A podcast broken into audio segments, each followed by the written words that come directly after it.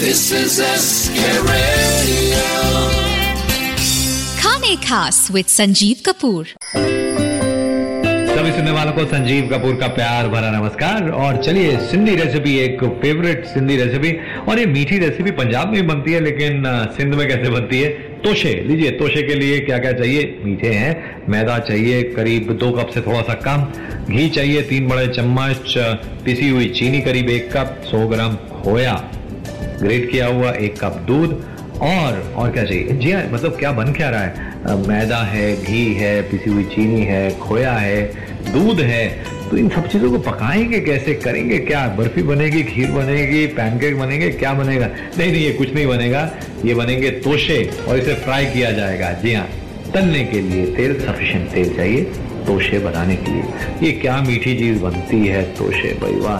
गुड़ से भी बनती है और चीनी से भी बनती है, ये चीनी वाले तोशे चलिए, इसे बनाना कैसे है, वो भी बताता हूँ। सारे इंग्रेडिएंट्स तो आपने नोट ही कर दिए हैं। अब इसे बनाने के लिए बस और कुछ नहीं चाहिए थोड़ी सी पेशेंस चाहिए।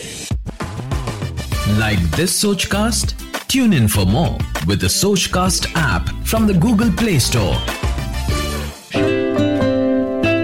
Welcome back सभी सुनने वालों को संजीव कपूर का प्यार भरा नमस्कार। आज की रेसिपी तोशे तोशे के लिए करीब दो कप से थोड़ा सा कम मैदा और तीन बड़े चम्मच देसी घी डालकर फिर क्या करना है? नहीं नहीं, पहले तो मैदा है, उसको छान लें। छानने के बाद इसके अंदर डालें घी और इसे रब करें। घी जब इसमें मिक्स हो जाए, रब करके हल्के हाथ से, फिर इसके अंदर पिसी हुई चीनी डालकर इसमें ग्रेटेड खोया डाल दें। हल्के हल्के इसमें दूध डालें और इसको एक गाढ़ा सा डो आपने नीड कर लेना है। हो सकता है कि आपको इसमें पूरा दूध ज़रूरत भी ना पड़े। अगर ऐसा लग रहा है कि बहुत गीला हो रहा है, बहुत ज़्यादा हो रहा है तो दूध थोड़ा कम डालें।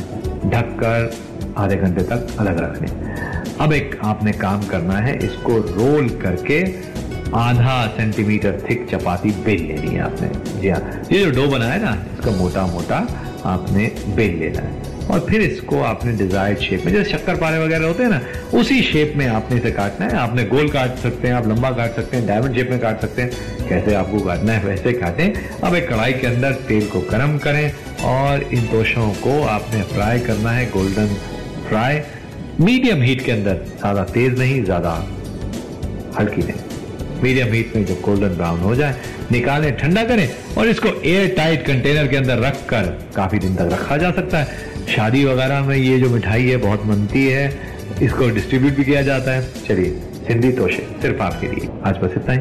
नमस्कार।